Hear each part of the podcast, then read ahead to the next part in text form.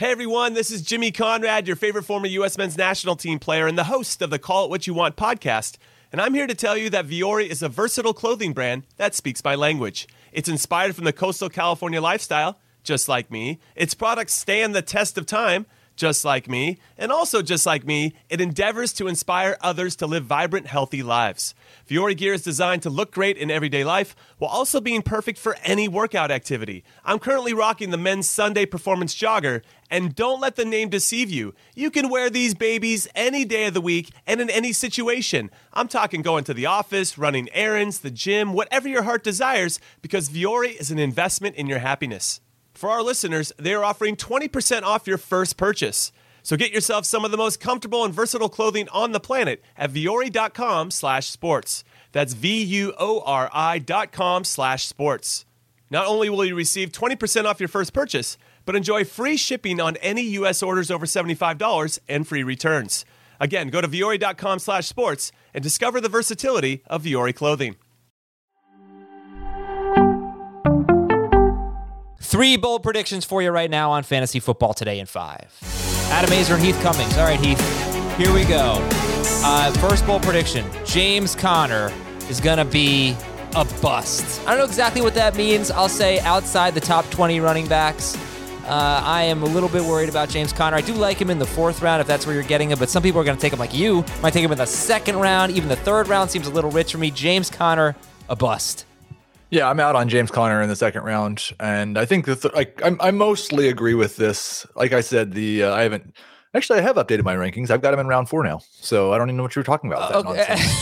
the uh, Darrel Williams signing bothered me. Yeah. Um, it it worries me that they may not give him the passing downs role, or they don't want to give him the passing downs role. And the touchdowns that he scored from last year, we know are not sustainable. Um, he'll score he'll score a bunch, maybe amongst the league leaders, but yeah, I'm- I'm a little bit worried about Conner. Yeah. All right. I mean, I don't know if J- if Darrel Williams is such a huge. I don't know. I just I don't think that James Conner is an every down back. I don't think they're going to treat him that way, one way or the other. I don't know who it's going to be on third down. Yeah, I don't think they're going to. I I Right. I struggle with the idea that he's not one because we've seen him when teams have let him do that be elite. Awesome. Right. But I just yeah I, I just don't think they're going to use him that way. Um, they just have that hasn't really been their track record. Okay. Anyway, bold prediction number two. Trey Lance, Justin Fields, and Trevor Lawrence will all be top 12 quarterbacks, and one of them will be top five. Trey Lance, Trevor Lawrence, Justin Fields, all top 12. One of them will be top five. That's uh crazy town banana pants. but um like I think one of them will probably be top 12 and maybe also top 5.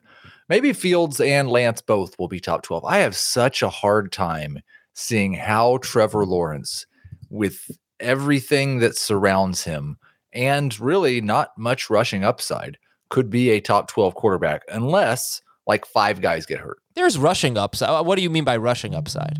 I mean, he might run for 250 yards or something. Yeah, right. That's enough to to. You've got to be a very good passer, and he does not have a number one wide receiver. That's the boldest I think He of the barely three, has but- a number two wide receiver. But he's I'm just yeah, look, I don't I don't really think it's gonna happen, but I don't want to miss out on the year that Trevor Lance Trevor Lawrence Trevor Lance, that'd be a good player. Trevor Lawrence uh lives up I to his would be pedigree. which much could be more this year. concerned. I'd be much more concerned about missing out on Justin Fields or Trey Lance than I would be missing out on Trevor Lawrence this year. Okay, bold prediction number three. There will not be one Patriot that finishes as a top 12 quarterback, top 12 tight end, top 24 running back, or top 36 wide receiver. Basically, not one must start Patriot. You are really going out on a limb there. I do not have one Patriot ranked in my top 30 running backs, my top 20 quarterbacks, my top 20 tight ends, or my top 40 wide receivers. Can I just borrow That is your not bold. Can I all. borrow your rankings for the bold prediction then? you absolutely can. I bold prediction: You should not draft a Patriot in the top 100 picks. I think that's a fair thing to say. Um, may, a little bit bold, but like the the thing it's going to come down to is do is there a stretch where Damien Harris is just really really good? I think, Yeah, right. and I think there's a chance like DeVante Parker could just go be the number one in New England, and might be pretty good. Yeah, he's a good player when when he gets he gets a lot of targets when he's on the field. But Yeah. yeah, I mean, I just It's a low upside offense to me, I guess. But I think in PPR, Parker. I'm going to look here. Parker might be. He is my highest ranked Patriot. all right, Heath. Well, thank you for confirming that my predictions are not really that bold. I'm going to keep at least. I'm going to keep the first two. We'll see if I change the third one for Okay. tomorrow. Yeah. That's Heath. I'm Adam. Thanks for watching and listening, everybody. We'll talk to you tomorrow. We have the Jacob Gibbs profiles airing on Saturday and Sunday on Fantasy Football Today at 5. See ya.